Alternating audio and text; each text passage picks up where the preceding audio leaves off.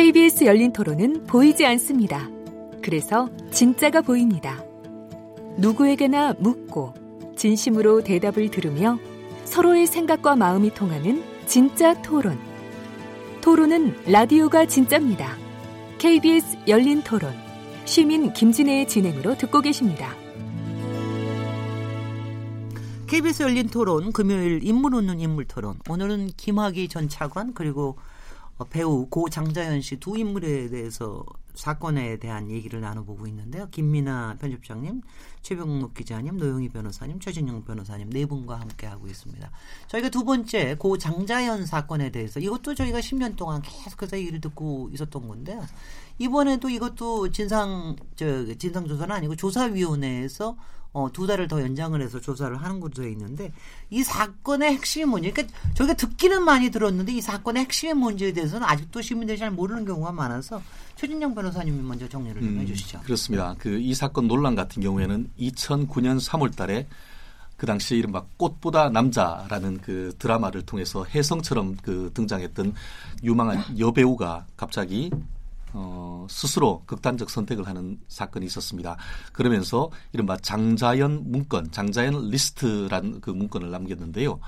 어, 유명 연예 기획사 대표 그리고 또 유명 언론사 그리고 또 관련되는 기업인들의 이름을 남기고 그, 그 사망을 했던 그런 사건인 것 같은데 실제 이 사건이 그 문제가 크게 된 것은 바로 KBS가 그 이른바 장자연 문건이라는 것을 언론에 보도를 하면서 아주 크게 됐던 것 같습니다. 네네. 그 내용을 보면은 실제로 그 당시에 이제 소속사 대표로 인해 가지고 어떻게 보면은 어 성접대 의혹 그리고 또 소속사가 그거 하는 과정에 성접대를 강요했던 내용 그리고 그걸 하는데 거부를 하는 사람에 대해서 지속적인 폭행을 하거나 모욕을 하는 그런 내용이 있었는데 결국 그 무렵에 관련되는 사람들에 대해서 워낙 뭐 언론이 크게 나왔기 때문에 조사하지 않을 수는 없었지만 결국 형식적으로 조사를 하고 태산 명동 서일필 태산이 흔들렸지만 실제로 처벌된 것은 그 당시에 소속사의 대표의 폭행 사건 그리고 또 그 당시에 있었던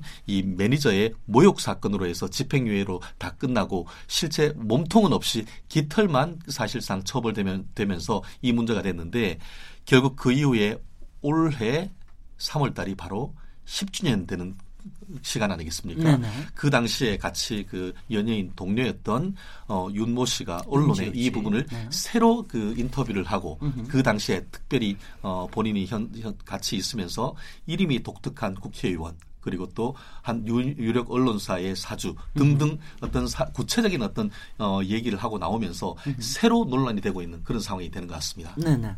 이 저기 이거는 특히 언론계에서 많이 저기를 하셨을 것 같은데 그러니까 우리가 이제 앞에 김학의 사건 같은 경우는 정말 권력 그 심층부에 이 유착에다가 플러스 거기는 건설업 건설업자. 아주 전형적인 건설업자.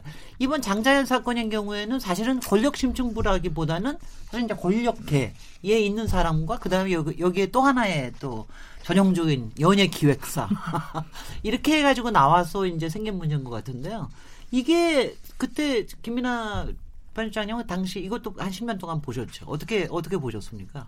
그 이것도 어, 쏟아지는 뉴스들 속에서 사실 네. 여러 가지 추측과 이런 것들이 특히 또 많았던 사건일 수밖에 없었던 게 뭐 이것도 뭐 제대로 뭐 수사가 안 됐으니까 뭐 추측이 여러 가지가 있을 수밖에 없죠. 이 사건은 사실 말씀하신 대로 크게 두 갈래인 것 같습니다. 하나는 이 장자연 씨가 어떤 그런 여러 가지 이제 뭐, 어, 뭐, 가고 싶지 않은 자리에 간다든지, 그다음에 음. 성접대를 뭐 요구하는 것을 뭐 강요받았다든지, 이제 이런 좀 권력층들과의 어떤 어, 그런 좀 자리에 자꾸 가야 되는 이런 문제가 하나가 있었던 것 같고, 거기에 이제 지금 뭐 다 뭐 언론 보도에 나오지만 이 조선일보 사주의 사주들의 이제 어떤 문제, 이런 까지 겹치면서 예, 우리나라 어떤 권력층들이 이런 여성인 어떤 그 배우를 그냥 데려다가 뭐 술접대 시키고 자기들이 이제 뭐 어, 여러모로 하고 싶은 대로 하고 있다. 이 점을 드러냈다는 점이 이제 한 갈래가 있는 것이고 또 한 갈래는 말씀하신 대로 어, 연예 기획사와 그다음에 그 연예인과의 어떤 그 어, 불평등한 어떤 계약 관계 그리고 거기서 오는 노예 관계라고 그러죠. 그렇죠. 네. 거기서 오는 이 배우가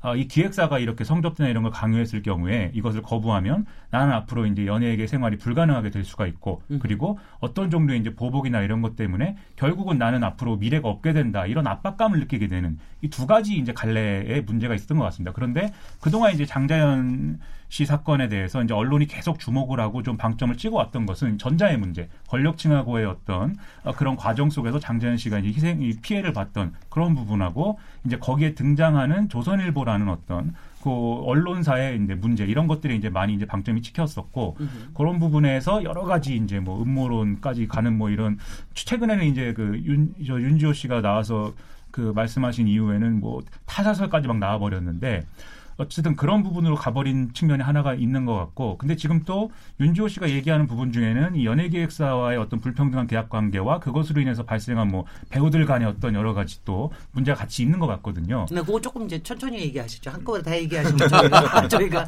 머리가 복잡해져서. 그러니까 이, 이 사건의 이 본질이 사건이 너무 네, 머리가 네. 복잡합니다. 그렇죠. 네, 네. 어, 아니 근데 이제 조금. 심플하게 정리하면 네. 이 사건의 본질은 그 연예기획사의 그 김 대표라는 네, 네, 사람 네. 그 사람이 장자연 씨도 거기 소속이 돼 있고 다른 연예인들 뭐 그 굉장히 탑급에 있는 연예인들도 거기다 소속이 돼 있어요 몇명 네. 몇명 있는데 문제는 장자연 씨의 전 매니저였던 유모 씨라는 사람이 그 장자연 씨는 빼고 나머지 몇 사람을 데리고 나가서 새로운 기획사를 차립니다. 네. 근데 이 사람들이 거기로 옮겨가요. 네. 그러면서 갈등이 생기는 거예요. 갈등의 그 핵심은 이 기존 연예기획사인 김 대표라는 사람하고 새로 연예기획사를 차린 유 대표라는 사람하고 사이에 갈등이 생기는 거예요. 네네. 그래서 장자연 문건이라는 거는 유 대표가 그 본인이 매니저였으니까 장자연 씨한테 가서 이걸 이렇게 쓰라고 얘기한 거예요. 그러니까 본인이 자발적으로 썼다기 전 매니저가 굉장히 부당한 행동을 했다라는 거를 증, 증명하기 위해서. 그렇거나 아니면 전 기획사가. 전전 기획사? 그러니까 이 사람은 이 기획사에서 쪼, 저 갈라져서 나간 사람이니까. 그러니까 이 전 기획사가 문제가 많다. 장자연한테 이렇게 나쁜 짓을 많이 시켰다 하는 네. 거를 사실은 일종의 지- 일종의 일종의 증거를 만들기 위해서 해서. 장자연 씨한테 그거를 네. 쓰도록 시켜서 장자연 씨가 그걸 썼다는 것이 예. 총 일곱 장이라는 거예요. 네, 네. 그 중에 이제 네장 정도를 불에 태웠고 불에 태운 거는 이 유모라는 사람하고 장재현 씨의 유족이 같이 태웠습니다. 그리고 이제 세장 정도가 남아 있는데 이세 장을 아까 말씀하셨죠 KBS가 이제 그 입수를 해서 보도를 했어요. 네. 근데 거기에는 명단은 없어요. 네네. 어? 명단이 이제 나중에 나오는데 최근에 그 윤지호 씨가 이제 얘기하는 건 자기는 그 명단을 봤다는 거 아니겠습니까? 예, 예. 그래서 거기에 이제 뭐 조선일보 전 현직 그 해서 네. 언론인이 세 명. 그다음에 뭐 이제 방 이제 방송국 뭐 뭐, PD, 네, 그다음에 네. 이상한 이름의 국회의원, 국회의원 뭐뭐 이제 이렇게 얘기겠죠. 있었다는 얘기인데 네, 네. 그러면서 그 실명은 얘기를 안 해요. 근데 실제 이제 그동안에 여러 언론 보도에 보면 실명은 없었다는 거죠. 그렇게. 다만 뭐 조선일보 사장 이렇게 있었다는 건데 그래서 조선일보 사장도 그 당시에 조사를 받았어요. 네. 왜냐하면 또 조선일보 사장은 뭐 사실은 객관적으로 한 사람밖에 없었는데 조사를 받았는데 그거는 이제 그 당시에 제가 알기로는 그 다 clear가 된 거로 왜 그러냐면 이 김모 대표라는 사람의 다이어리를 압수를 했거든요 경찰이 근데 거기에 조선일보 사장 이렇게 해가지고 그 점심 약속한 게 뭐 두 건인가 나온 게 있어요 음.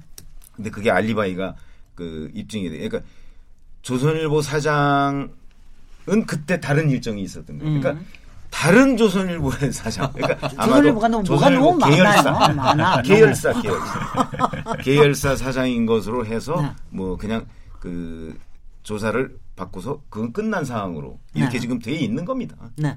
아니 근데 최근에 또 이것도 마찬가지로 그 과거사 저 조사단에서 이렇게 하다 보니까 여러 가지가 좀 이제 의문점이 나오는 것들이 있죠. 뭐 그러니까 저 저한테 좀 인상적이었던 거는 아니 왜 그 장자연 요새 좀 아까도 얘기하셨지만 휴, 휴대폰이 가장 큰 증거가 되지 않습니까? 근데 가령 왜 장자연 씨 휴대폰은 그 핑크빛 휴대폰은 어디 갔느냐? 그 기록은 누가 조사했느냐? 이런 거. 그 다음에는 가령 삼성전기에 이거는 이름이 실제로 나왔, 나왔으니까 나왔죠. 예. 이무진이라고 하는 사, 저기 이무재. 이무재. 네, 이무재라고 하는 분이 약 35번의 총괄을 했다라고 그러는데 왜 그 사람에 대한 거는 여태까지 나오지도 않고 조사도 제대로 되지 않은 것이냐. 뭐 이런 것들. 그 다음에는 저기 이제 조금 아까 얘기하시는 뭐, 뭐 여기까지만 뭐냐. 그러니까 이것도 마찬가지로 덮으려고 그러는 게 너무 많았던 거 아니냐. 그 다음에 사실 하나를 더 덧붙이자 그러면은 그동안 이거는 언론계에서 얘기를 할 수 있을지 모르겠는데 조선일보 관계에서 이것이 기사화되지 않게 하기 위해서 굉장히 많은 노력을 했다라는 거는 그동안 굉장히 많이 퍼졌던 얘기입니다. 그러니까 이렇게 봤을 때좀 성연치 않은 부분들이 있다. 뭐 이 부분에서 노영희 변호사님. 그 사실 이 사건요. 이제 객관적으로 엄밀하게 따져보게 되면 실질적으로 실체가 어느 정도까지 존재하는지를 아무도 알 수가 없는 사건이 돼버렸다는 게 가장 큰 문제입니다. 글쎄. 그러니까 예컨대 아까 그 얼핏 얘기가 나왔습니다마는 리스트가 정말로 있었는지 또 그 리스트에 들어있는 그 이름들이 몇 월 며칠 몇 시에 어떤 특정 장소에서 어떤 행위를 했었는지 구체적으로 적혀져 있다 하더라도 그것만 가지고는 사실은 범죄 사실이나 혐의가 입증됐다고 보기가 어려워요. 네. 그렇다라고 한다면 실제 그런 식의 이름이 정말 들어있었다라고 하는 거를 누군가 한 번이라도 받고 그게 사람들에게 알려져 있어서 이게 수사 단서가 된다라고 생각이 들었다면 차라리 그 사람들을 모두 불러서 제대로 된 조사를 하고 그럼에도 불구하고 정확하게 우리가 범죄 사실을 입증할 수 없었기 때문에 이건 불기소입니다. 이렇게 해버렸으면 아무 문제가 없을 거예요. 그런데 아예 처음부터 이 사건은 너무나 많은 단서들을 일부러 모른 척하고 버렸다라고 하는 게 바로 첫 번째 우리들의 시선을 그렇습니다. 끄는 지점이었고 네. 두 번째로는 그렇게 하면서 실질적으로 그와 관련 있는 다른 힘없는 사람들에 대해서는 집요하리만치 어떤 종류의 가학적 행위나 괴롭힘이 있었다라고 하는 게 두 번째 우리 시선을 끄는 지점이란 말이죠. 네. 그런데다가 좀 전에 말씀하신 것처럼 뭐 특정 언론사에서 이것이 방송되지 않도록 하기 위해서 혹은 언론에 타지 않기 위해서 여러 가지 조치를 취했다라고 하는 점까지 배가가 되니까 음. 오히려 이거는 권력형 비리로 권력형 은폐 사건으로 사실 이제 완전히 더 돌아서 버리게 된 거거든요. 그래서 네. 이 사건에 대해서 사실은 저는 지금 조사를 한다고 해서 실질적으로 얼마나 이게 제대로 될지 모르겠어요. 그 윤지호 씨라고 하는 분은 사실 이 사건 처음 났을 때부터 자기 본인 주장으로는 일관되게 진술을 했다라고 얘기를 합니다. 그동안 13번을 증언을 했다고 네, 그런데 그 조사받은 당시에 그 시간이나 뭐 상황도 너무 좀 비정상적이지만 본인 스스로는 내가 너무 나이가 어려서 그게 맞는지 안 맞는지도 모르고 내가 열심히 말은 했지만 아무도 내 말을 믿어주지 않았다. 그런데 나중에 나는 본질적으로는 불이익을 많이 당했고 그래서 그것을 어, 더 이상 참고 수 없어서 이번에 내가 책을 내면서 이번에 내가 양심선을 한 거 내는 말을 했어요. 네. 그러니까 또 거기다가 사람들이 얘기하는 게 책을 내면서 책 팔려고 지금 나온 거 아니에요? 이런 얘기 사실 하거든요. 그럼요. 한쪽에서 그런 그, 얘기 나올 수 그 있죠. 그 얘기는 무슨 얘기냐면은 네. 그런 윤지호 씨라고 하는 사람 혼자만 사실 이 사건과 관련해서 주장하는 바가 A라고 하는 시점으로 가고 있다면 나머지 것들은 전부 다 뭐 100개, 1000개 정도 되는 나머지 것들은 아무것도 정확한 게 없고 애매한 부분이라면 사실은 조사한다고 해서 뭐가 달라지겠습니까? 네. 결론적으로는 이 사건은 처음부터 너무 오염된 사건이었고 현재까지도 오염이 계속해서 번져나가고 있는 부분이기 때문에 향후에서도 이것을 제대로 다시 돌려가지고 뭔가 하기는 곤란하다는 거죠. 네. 그래서 이 사건이 만약에 정말 제대로 밝혀지려면 당시 있었던 사람들이 양심 선언을 하고 특히 특히 그 매니저라든가 기획사 사람들이 제일 정확히 알겠죠. 그런 당시에 그 매니저인가 한 사람은 뭔가 처벌을 받았던 것 같아요. 매니저하고 이제 소속사 사장 같은 사장. 경우에는 네네, 두 명이 처벌을 받았는데 네네. 그게 폭행 협박 관련된 부분으로 사실은 처벌을 받았고 네네. 한 명은 명예훼손으로 문제가 됐었던 거라서 본질하고는 전혀 다른 부분이 돼버렸어요. 네. 그래서 그러다 보니까 사실은 아까 그 문건이 소각됐다고 그랬으니까 문건이 제대로 남아있지도 않고 네. 또 실제 그 당시에 핸드폰도 없고 그다음에 수첩도 없고 다 아무것도 없다라고 했으니까 그 증거도 하나도 없는 상황에서 한 명의 A라는 사람이 한 명의 말만 듣고 사실 할 수가 없잖아요. 그렇죠. 그래서 이 사건은 사실은 제가 봤을 때 너무 암울해요. 결론 자체가. 음흠. 그런데 그럼 이걸 과연 방송이든지 뭐 어느 수사 기관이든지 이걸 제대로 수사하려는 의지가 있느냐? 전혀 그것도 사실 없어 보이거든요. 음흠. 그래서 저는 사실 이 사건에 대해서는 더 이상 언급하는 것 자체가 너무 괴롭다. 네. 사실 이거밖에 드릴 말씀이 없어요. 아니 솔직히는요. 그 말씀이 정말 저기 하는 게 전 그러니까 장자연이라는 이름을 들으면은 그때마다 여러 가지 감정이 있어요. 그렇죠. 일단은 무슨 정말 아주 암울한 무슨 영화를 하나 본 것 같기도 하고 무슨 암울한 소설을 읽은 것 같기도 하고 그러면서 도 처절하고 감춰진 것 같고 뭔가 더럽혀진 것 같고 막 모욕감 들고 그래요. 그러니까 이게 굉장히 왜냐하면 저는 근데 이게 일반 사람들도 아마 그런 감정이 그렇고 굉장히 미안합니다. 그렇죠. 우리가 아니 그러니까 도대체 무슨 일이 벌어지니까 적어도 그러니까 진실이 모두 밝혀지지는 않더라도 그러니까 아까 마, 말씀하신 오염된 과정이라도 그렇죠. 바로 그거죠. 어, 바로 우리가 지금 여기서 인물 없는 인물 토론하잖아요. 이 사람이 이런 사건에 그러니까 뭐가 좀 이렇게 좀 규정이 돼야 되는 이런 게 좀 필요한 게 아닌가 이런 생각은 항상 듭니다. 항상 그러니까 이제 오염됐다는. 것도 밝히고 네네. 혹은 오염된 과정이 정확히 어떻게 됐는지라도 밝혔으면 좋겠는데 네. 이 사건은 그냥 우울 그 자체밖에 사실은 아무것도 남는 게 없는 거예요. 글쎄요. 현재로서는. 네. 어. 참 안타까운 일인 것 같은데요. 네, 참 선생. 이게 장자연 씨라고 하면 정말 정말 똑같은 나이였지 않습니까? 근데 이게 사회적 현상으로 보면 그런데 이제 또 결국은 이게 그 법적인 문제이기 때문에 법적인 그 도대체 그때 무엇이 문제가 되는가라고 한다고 하면은 그것이 강요죄 그리고 강제추행죄 이게 문제가 되는 것이죠.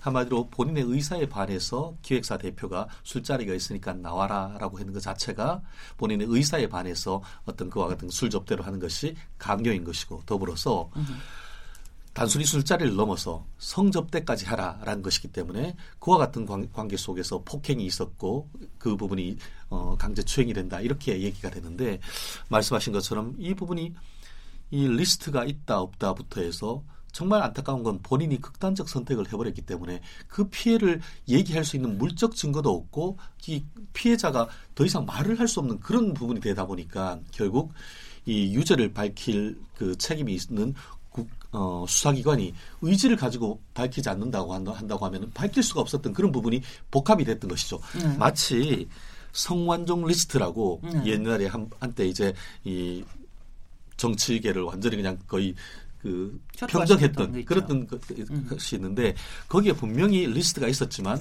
결국 어땠죠? 상당수는 무죄가 나왔던 것이죠. 마치 이번 같은 경우에도 장자연 씨 리스트가 있었지만 결국 본인이 그와 같이 극단적 선택을 함으로써 해서 결국 피, 그 가해자를 특정하지 못하고 그로 인해서 실질적으로 모든 면접을 줬는 그런 참 안타까움이 있는데 더불어서 지금 강요죄라든가 이 강제추행 같은 경우에는 이게 벌써 10년이 되면서 공소시효가 벌써 다 지나버렸단 말이에요.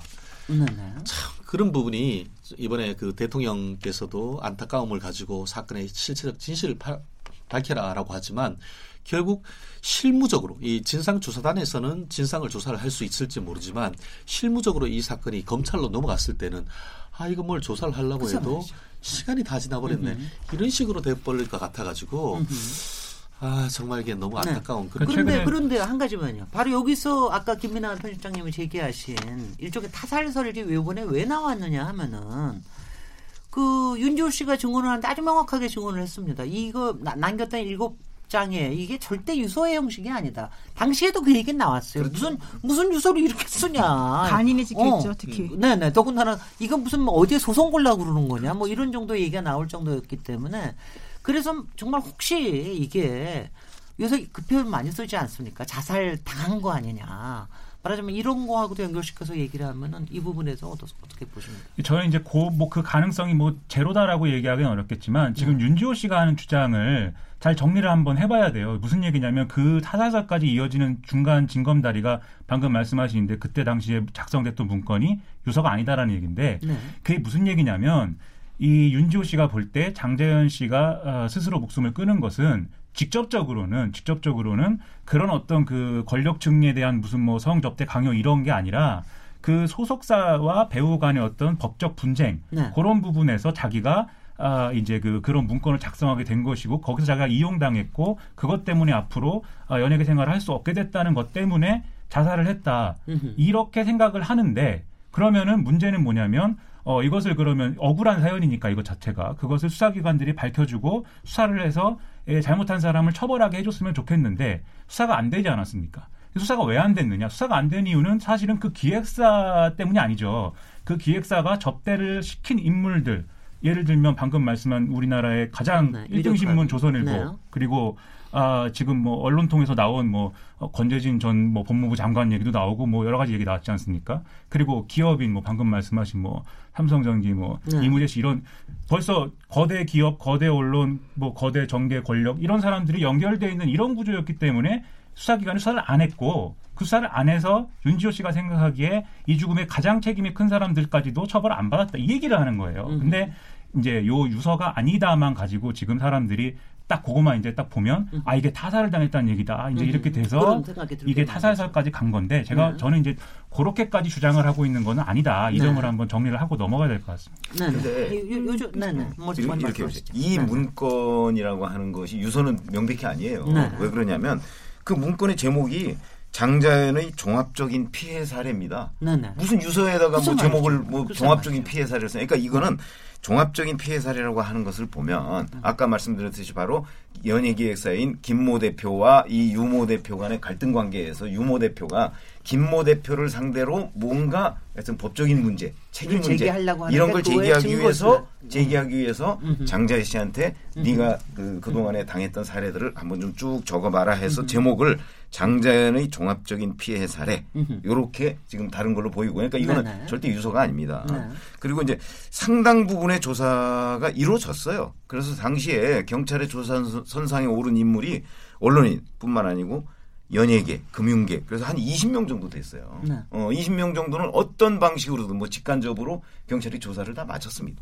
마쳤는데 여기에서 이제 제대로 그, 그 밝혀지지가 않으니까 그 아까 말씀드렸듯이 바로 그 김모 대표하고 유모 대표 두 사람만 이제 처벌이 된 것이고 그다음에 이게 그래서 다- 최근에 이제 한국일보에서 사실은 이 장자연 사건을 쭉 정리한 게 있는데 네. 그 정리한 근거가 뭐냐면 당시 그 수사하고 재판 자료가 5천 쪽 정도 됩니다. 네. 5천 쪽. 어마어마해요. 그러니까 굉장히 많은 수사는 이루어졌는데 그런데도 그 중간 중간에 보면 아 이렇게밖에 수사를 못했나? 그러니까 지금 와서 보니까. 아, 이제 그런 의문들이 있기 때문에 지금 뭐 재수사를 한다 또는 그 진상조사단에서 뭐 진상조사를 다시 해야 된다 뭐 이렇게 지금 얘기가 나오는 것이죠.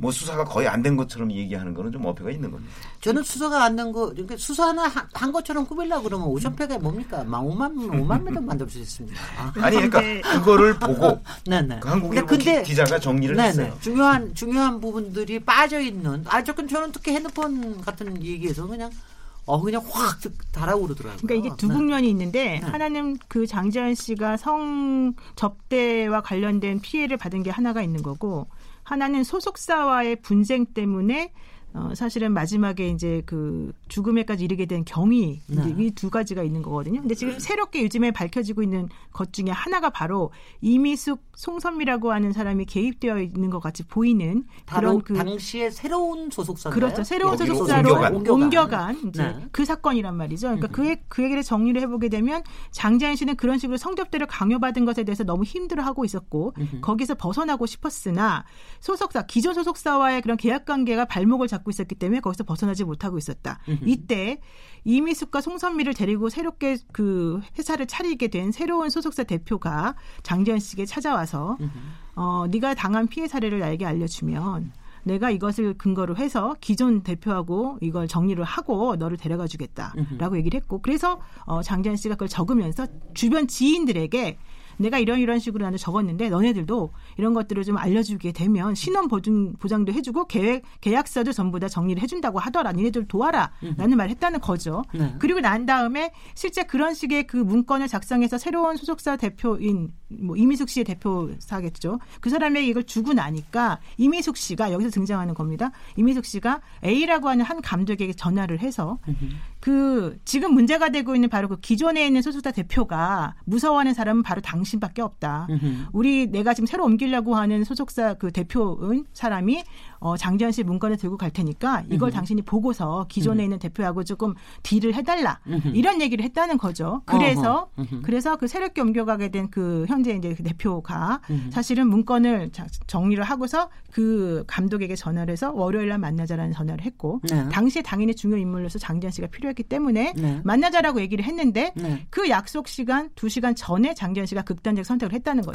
바로 여기에서 그럼 장지현 씨가 극단적 선택을 하게 된 건 타살의 혐의점은 사실 발견되지 않았기 때문에 자살을 당한 거다. 네. 이런 부분이라서 네. 이 사건에서 핵심은 우리가 앞에 것까지는 사실 또 그동안에 많이 이제 오염됐거나 말았거나 가는 얘기가 많이 됐으니까 네. 그러면 이제 두 번째 단계에서의 사실은 실체적 진실관계를 확인하는 작업이 필요한데 여기서 이미숙 씨랑 송선미 씨랑 현재 그 소속사 대표인 사람의 증언이 필요 해진 거죠. 네. 그런데 문제는 송선미 씨는 나는 그때 잘 모릅니다 이렇게 얘기하고 있고 이미숙 씨도 마찬가지라는 거예요. 네. 그렇다라고 한다면 현재 우리가 두 달을 새로 얻었지만 이 사건에서 이미숙 씨랑 송선미 씨랑 혹은 현재 대표가 자신이 가지고 있는 모든 것들 다 버리고 내지는 모든 것들 때문에 위험해질 위험을 각오하고 새로운 진실관계를 밝혀줄 것이냐 내지는 아예 진실관계가 없을 수도 있는데 그럼 우리에게 그런 그냥 의문점만 남겨지고 또 이걸로 그대로 끝날 것인 것인가 이제 사실 이 부분에서는 핵심이라고 저는 봐요.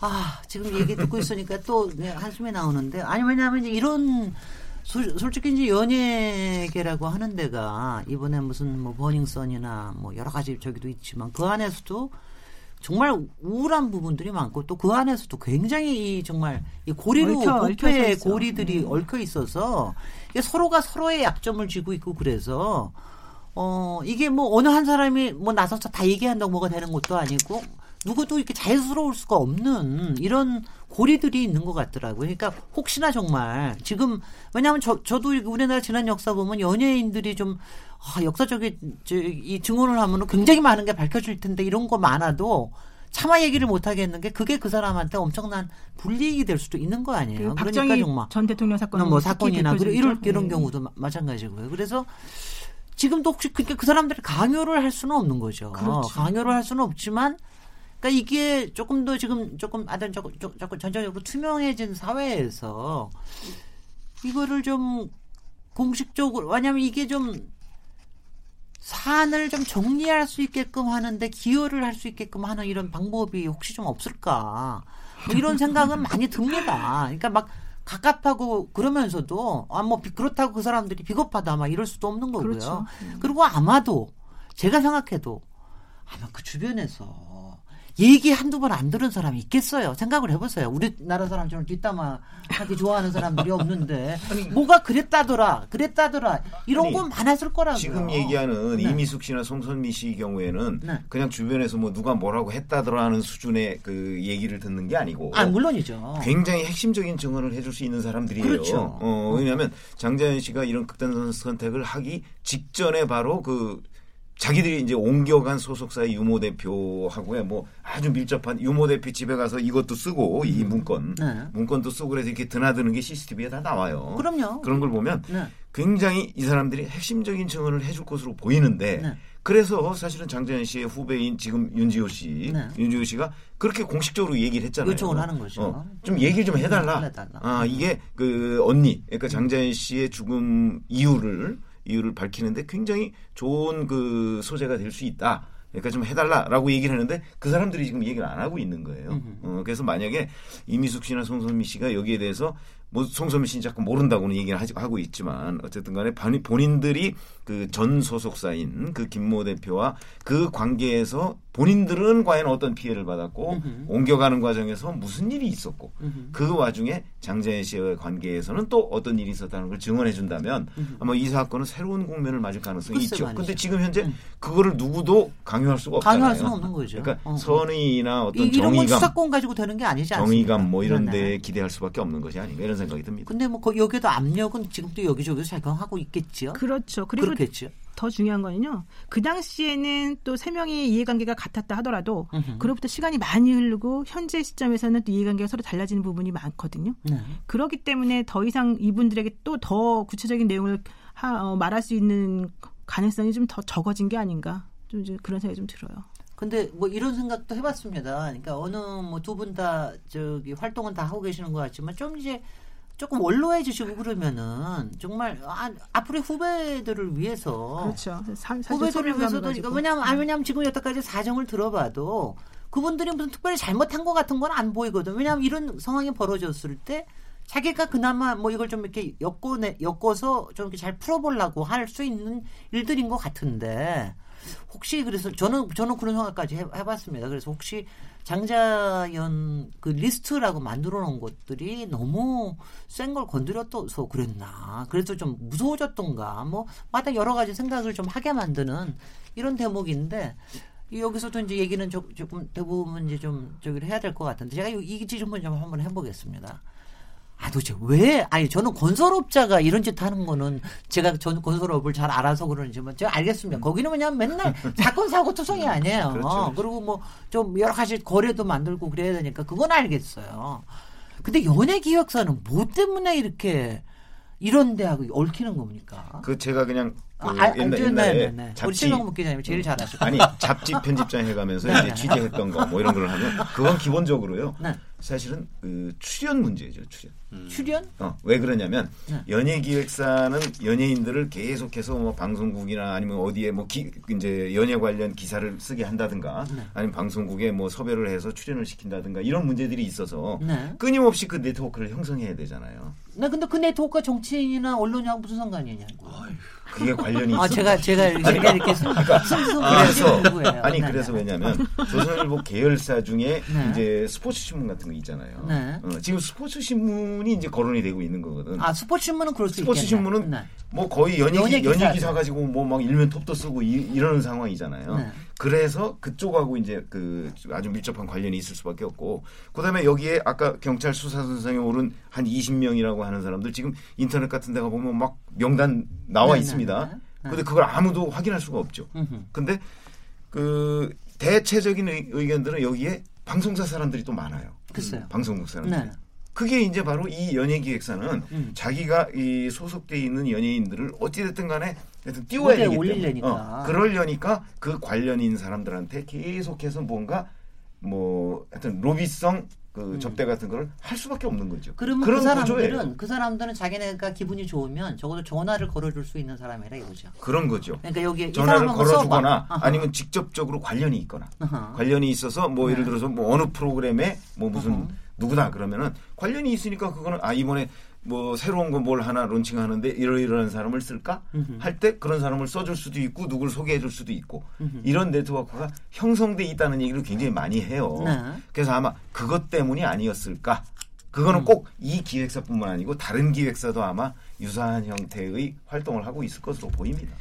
저는요, 뭐 네, 네, 아까 그러세요? 아, 약간 못한 못한 얘기가 있는데 그 새롭게 옮겨간 소속사 혹은 옮겨가려고 그러니까 문건을 만들게 했던 그 사람이 그 문건을 가지고 있을 것 같아요. 그 얘기는 무슨 복사본 같은 거는 분명히 가지고 있을 것 같아요. 그럴 수도 있죠. 그럴 수도 장자연 있죠. 씨와 관련된 왜냐하면 장자연 있죠. 씨가 작성한 게 원본이라고 한다면 음흠.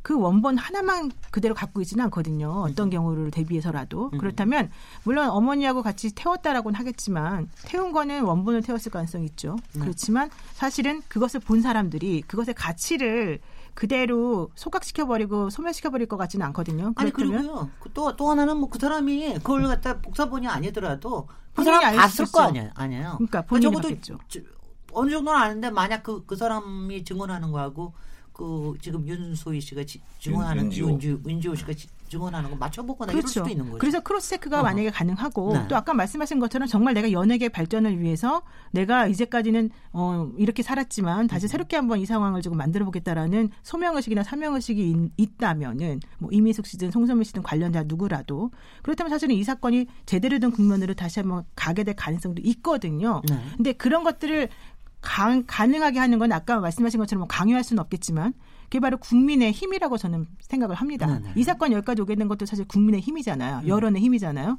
그렇다면 국민들이 정말로 국민청원을 하면서까지 이런 것들을 모두 원해서 여기까지 오게 된 거라면 지금 조금만 더 힘을 주면 되는 거예요. 사실은. 네. 그러면 실제로 진실에 가까워질 수가 있다고 저는 보기 때문에 이 현재 지금 특검 얘기 사실 나오고 있습니다만은 특검을 해서 밝혀지 다기보다는 스스로가 그런 식의 결심하게끔 만드는 동력을 우리가 제공해 준다면 이게 사실은 제대로 된 진실이 나올 수도 있으니까 지금이라도 좀 더 열심히 한번 해보는 게 어떨까 이런 제안을 들어보고 싶어요. 네네. 어, 저 김현아 저 기자님 어떻게 생각하세요? 우리가 국민의힘을 어떻게 주고 뭐 총원은 이미 저희가 할 만큼 많이 했고요.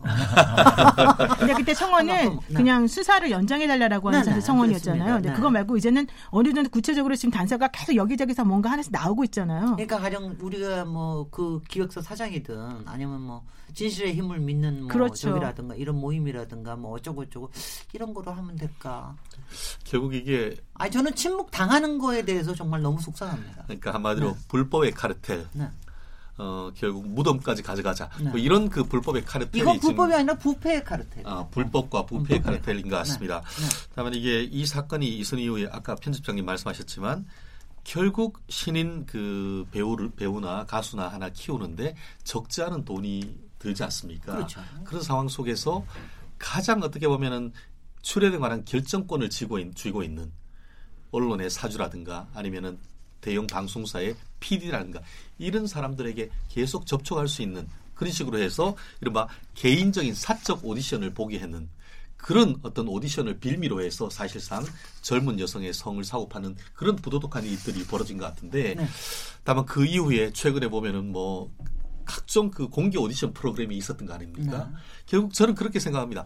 이런 일이 정말 그 어떻게 보면은 그 장자연 씨 같은 분들이 이렇게 그 호수, 죽음으로 호소해 있는 결과 최근에 보면은 이 어, 언론 아, 이- 그 연예인 등용문 자체가 그런 식으로 음성적으로 되는 것이 아니고 어떻게 보면 각종 그 오디션 프로그램 통, 해 가지고 공개적으로 이렇게 되는 그런 부분도 저는 큰 틀에서 봤을 때는 이와 같은 그 어, 안타깝게 희생했는 그런 분들의 어떤 어 뿌리 속에서 뿌리 내린 그 어떻게 보면 걸음이 된 속에서 우리나라의 어떤 그런 그 연예계가 예전보다는 조금씩 좋아지고 있는 것이 아닌가 그런 생각인데요. 근데 이게 네네. 제가 느끼기에 이 최근에 문제가 되면 버닝썬, 김학의 사건, 장자연 사건 이런 것들을 보면은 다 이 사건으로 인해서 어떤 이득을 본 사람들이 쭉 있지 않습니까? 네. 연예계에서 대표도 있을 것이고 뭐 어떤 뭐 언론사 또는 뭐 권력층에 있는 누구 뭐 이런 사람들 뭐 하다못해 그 술자리에서 뭐 즐거움이라도 얻어갔을 거 아닙니까? 근데 이런 사건 일련의 사건들에서 대개 이제 피해를 본 사람들은 다 그냥 여성인 거잖아요. 제가 네.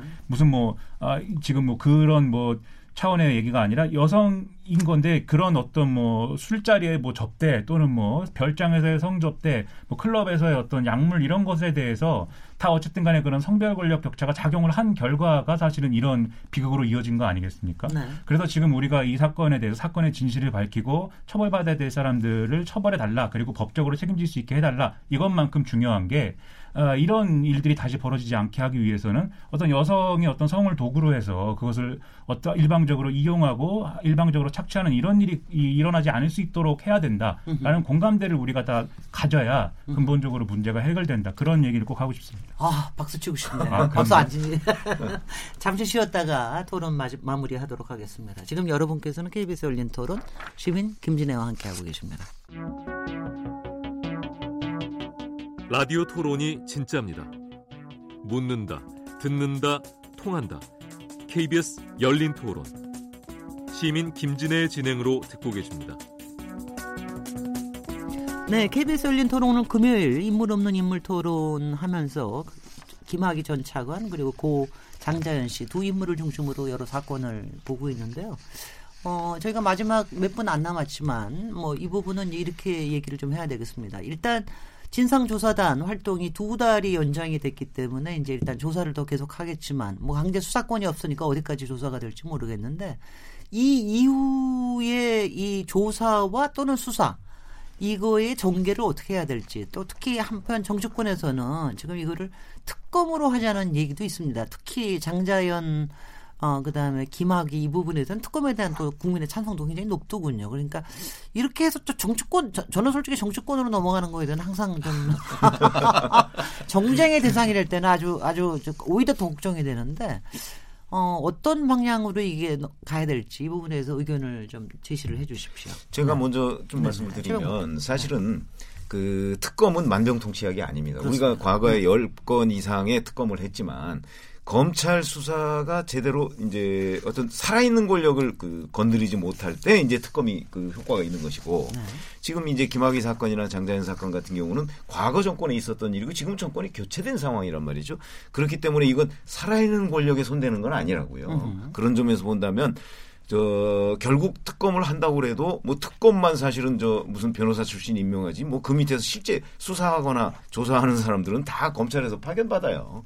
그러니까 특검으로 하나 지금 검찰에서 하나 전 그 사실상 결과는 마찬가지일 것이다라고 이제 그 일단 말씀을 드리고 이제 또 하나 뭐가 문제냐면 그럼 이 두 사건 다 사실은 제법 이제 김학의 사건은 뭐 6년 전 얘기지만 장자연 사건은 지금 10년 됐잖아요.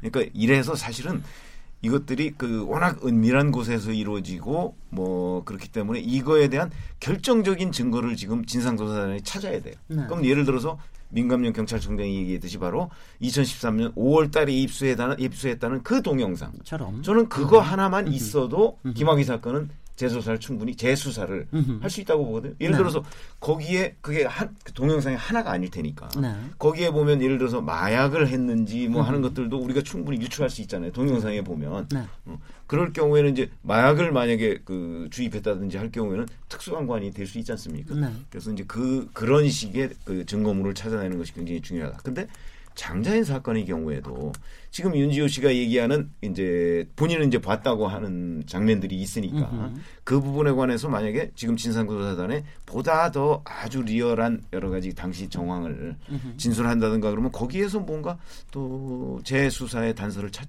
찾을 수 있지 않을까 네. 이런 기대는 해봅니다. 네, 네. 최진영 변호사. 그렇습니다. 이 법조인의 시각으로 보면은 하, 사실 전망이 그렇게 밝다고 보을 수는 없습니다. 네. 근데 어쨌든 큰 틀에서의 흐름은 문재인 대통령께서 지- 그 정확하게 밝혀주셨죠. 뭐라고 하냐면은 공소시효가 지난 사건 같은 경우에는 설령 지났다 하더라도 사실관계를 명확하게 밝히고 공소시효가 지나지 아니한 사건 같은 경우에는 수사를 통해서 어. 재, 어, 음. 재판에 넘겨서 정의를 실현해야 된다는 그런 취지를 얘기를 했었습니다. 네. 근데 지금 보면은 장자연 씨 사건 같은 경우에는 말씀드린 것처럼 강요죄와 강제추행죄가 문제가 되는데 이 부분은 이미 공소시효가 사실 대부분 다 지났습니다. 네. 근데 아까 뭐 의혹을 제기했는 것처럼 사실상 타살 의혹이 아닌가 했을 그렇게 어, 그런 의혹이 정말 어떤 구체적 증거를 통해서 밝혀진다고 하면은 그런 부분의 어떤 수사의 흐름이 되겠지만 그게 아닐 경우에는 사실상 지금 있는 검찰의 과거사 진상조사위원회 단계에서 사건이 마무리될 가능성이 저는 오히려 크다라고 보고요. 네. 반면에 김학의 사건 같은 경우에는 김학의 그 전 차관 같은 경우에는 받는 혐의가 사실은 너댓 개가 넘었습니다. 근데 그 중에서 이제 그 성폭력 처벌에 관한 법상의 불법 촬영 그리고 성매매 그리고 성접대는 곧 뭐냐 하면 뇌물 이게 문제가 됩니다. 네. 근데 이세 개 같은 경우에는 이 또한 벌써 사실 그 공소시효가 대부분 지났습니다. 그런데 지금 살아 있을 가능성이 큰 것은 말씀드렸듯이 이 여성 한 여성에 대한 두 명이서 이 약물을 먹였는지 아니면 두 명이서 공동으로 해서 특수한 폭- 그 어떤 성폭행 한마디로 성폭력 처벌법상의 특수 강간 이 부분은 여전히 15년의 공소시효가 살아있는 이 부분입니다. 그렇기 네. 때문에 현재의 어떤 문 대통령의 강한 수사 의지 더불어서 이그 진상조사단의 어떤 조사 결과 그 결과에 따른다고 하면은 설령 기존에 있었던 2015년에 서울고등법원의 재정 신청 결과가 있다 하더라도 플러스 알파의 중요한 증거가 나온다라고 한다고 하면은 충분히 재판에 넘길 수 있는 그런 부분이어서 남은 두 달 동안의 어떤 진상 조사단의 어떤 최선을 다하는 모습 좀 필요한 것이 아닌가 생각합니다. 네. 네. 이게 이게 네. 뭐 전망이 뭐 굉장히. 밝다고 말씀하시는 분들은 그렇게 많지는 않은 것 같습니다. 종합적으로. 보면은 그런데 이게 뭐 결과적으로 진실이 밝혀지지 않는 뭐 그런 좀 비극적인 뭐 결론에 이른다고 해도 정말 최선을 다했는데 그렇게 될 수밖에 없었다라는 거랑 이게 최선을 다하지도 못하는 상황이었다라는 거랑은 평가가 다른 거 아니겠습니까? 그래서 지금 그래서 어, 특검으로 가는 거냐 안 가는 거냐 뭐 이런 것을 우리가 이 어떤 좀 진정성 있게 따지려면은 지금 과거사위하고 검찰 과거사위하고 법무부 과거사위하고 검찰 의 이제 그 지금 진상조사단의 활동이 자기 평가가 사실은 중요하다고 생각을 하는 게 지금까지 좀 진도가 안 나간 것에 대해서 어 이렇게 얘기를 하고 있는 거거든요. 그 거기도 이제 그 과거사위나 또는 진상조사단이나 내부 위원이 있는 거고 외부 위원이 있는 거고 뭐 이런 식으로 구성이 돼 있는 건데 외부 위원인 경우들은 이제 내부에서 어, 이런 좀 이 조사를 못하게 하는 어떤 그것을 어렵게 하는 이런 활동들이 이루어진 거 아닌가라는 의심을 갖고 있다. 네. 이런 얘기를 언론에서 하는 것이고 또 당시 사건에 어떤 이런저런 연관돼 있는 그런 이제 검사들이 현직에 있고 집 그때보다도 더 높은 지위에 올라가 있기 때문에 뭐 이런저런 외압을 뭐 행사한 것이 아닌가라는 또 의혹을 또 네. 당사자들이나 뭐 이런 분들이 지금 제기하고 있는 거 아니겠습니까? 그래서 이런 결론에 이르러서 우리가 아, 진상을 제대로 밝히지 못했다라는 자기 평가를 하게 되면 그러면 그거 어떻게 하겠습니까? 특검이라든지 이런 것을 요구하는 목소리가 더 높아질 수밖에 없는 거죠. 글쎄요. 그래서 그런 부분으로 가지 않게 지금 음. 뭐 말씀하신 대로 어, 여러 내부에 여러 문제들이 있겠지만 어, 진상조사단이나 과거사위가 어, 제대로 된 수사를 할 수 있도록 그들뿐만이 아니라 주변의 수사기관이라든지 여러 가지 부분에서 좀 도움이 필요한 거 아닌가 이런 생각을 합니다. 근데 지금 현재 뭐 저기 법무부도 그렇고 검찰 내부에서도 별로 그렇게 뭐 협조는 못 얻고 있다는 얘기는 많이 들었습니다. 제가 네, 봤을 네. 때는 씨 사건 같은 경우에 뭐 자살을 강요당했다라고 하더라도. 뭐 결과적으로는 자살 교사가 되겠죠. 타살이 좀 명백하지 않은 이상은 그렇다면 사실은 장재현 씨 사건 그 자체로는 뭐 특별하게 어떤 종류의 새로운 결론을 내리기는 어렵다라고 보고 아까 말씀드린 것처럼 이 사건의 그 두 번째 국면에서 핵심 인물로 등장하게 된 그 사람들이 사실 제대로 된 뭔가를 할 수 있게끔 우리가 조금 어 그런 방향성을 제시해 주는 것 자체가 매우 필요할 것이다 앞으로는 그렇게 네. 보고요. 어 그것과 별개로 김학의 사건 같은 경우 지금 특수강과는 당연히 혐의가 사- 그 시효가 남아 있기 때문에 그쪽으로 좀 집중하는 게 필요하고 그것과 별개로 사실 저는 이 두 가지 사건 전부 다가 부실수사가 결국은 원 그렇죠. 원죄잖아요. 네. 그렇다면 당시 수사를 했던 경찰과 검찰에 직권남용 문제를 좀 지금 지금부터라도 집중적으로 생각해 보는 게 필요할 것 같습니다. 왜냐하면 직권남용죄는 시효가 7년이에요. 네. 그렇다라고 한다면은 어, 장자연 씨 사건 같은 경우에 뭐 그 언제까지의 수사 기간을 이제 볼 것인지 좀 사실 좀 따져봐야 되겠습니다만은 어쨌든 그럼에도 불구하고 시효 같은 것들이 살아있을 가능성이 조금 있고요. 네. 그리고 김학의 사건 같은 경우는 당연히, 당연히 시효가 뭐 살아 있습니다. 그래서 지금 그 사건에. 장자연에 대해서는 경찰이 문제가 되는 겁니까? 경찰이든 검찰이든 마찬가지죠. 예, 그러니까 네. 어쨌든 중요한 검찰은 것은 수사 지휘를 했으니까. 네, 네. 중요한 것은 기본적으로는 그 사건의 실체적 진실을 밝히는 것도 물론 중요하겠지만 그것 자체가 매우 어려운 상황이 돼버- 돼버렸고 그렇게 만든 데에 수사기관의 사실 역할이 컸기 때문에 그 사건 자체에도 중요하지만 그 그렇게 만들게 된 원인을 제공한 사람들에 대한 단죄가 이루어지지 않으면 앞으로도 계속 이런 식이 또 재발될 가능성이 높지 않아요. 그래서 그 부분에 좀 집중하는 게 필요할 것 같아요. 아, 왜 이렇게 마지막 말씀을 그렇게 많이 희망적으로 얘기해 주시지는 못했지만 그렇다 하더라도 우리 사회가 조금이라도 앞으로 나가기 위해서 조금만 투명하고 진실을 규명하는 쪽으로 이렇게 나갈 수 있게로 또 격려를 해주시는 거는 분명히 느끼겠습니다. 그리고 이제 아까 김민아 편집장님이 그 얘기를 참 잘해 주셨는데 우리가 이제 김학의 그다음에 고 장자연 둘 얘기를 했지만 최근에 버닝썬까지 다 포함을 해가지고 솔직히는 여기 피해자라고 하는 게 다 여성들이 피해자가 되고 그다음에 뭐 저는 여하튼 이 권력형 뭐 부패든 아니면 유착이든 어 뭐 이런 부분들의 범죄에 관련된 것이 왜 이렇게 성과 관련된 범죄들로 이렇게 치달아 왔는가 이 부분에 대해서 그러니까 이거의 고리를 끊으려고 하면은 어떻게 해야만 하는가 이 부분에 혹시 꼭 얘기를 하셔야 되겠다면은 노영희 변호사님 꼭 얘기해 주시고요. 그러니까 이거를 고리를 끊는다는 건 역시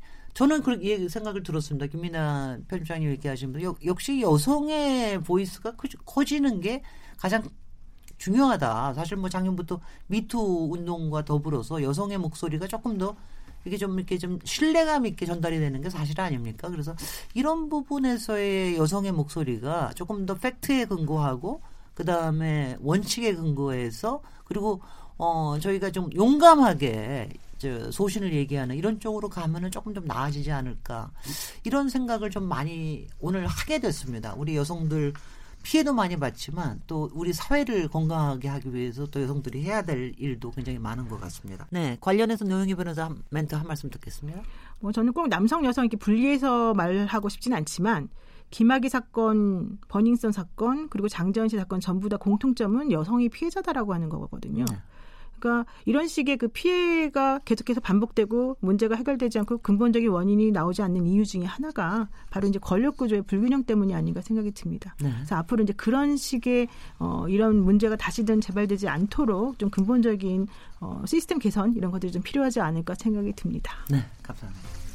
오늘 KBS 열린 토론, 인물 없는 인물 토론, 같이 토론에 참석해 주신 김민아 전 미디어스 편집장님, 최병목 전 월간조선 편집장님, 노영희 변호사님, 최진영 변호사님 네 분께 감사드리고요. 저는 월요일 7시 20분에 다시 찾아오도록 하겠습니다. 감사합니다. 고맙습니다. 고맙습니다.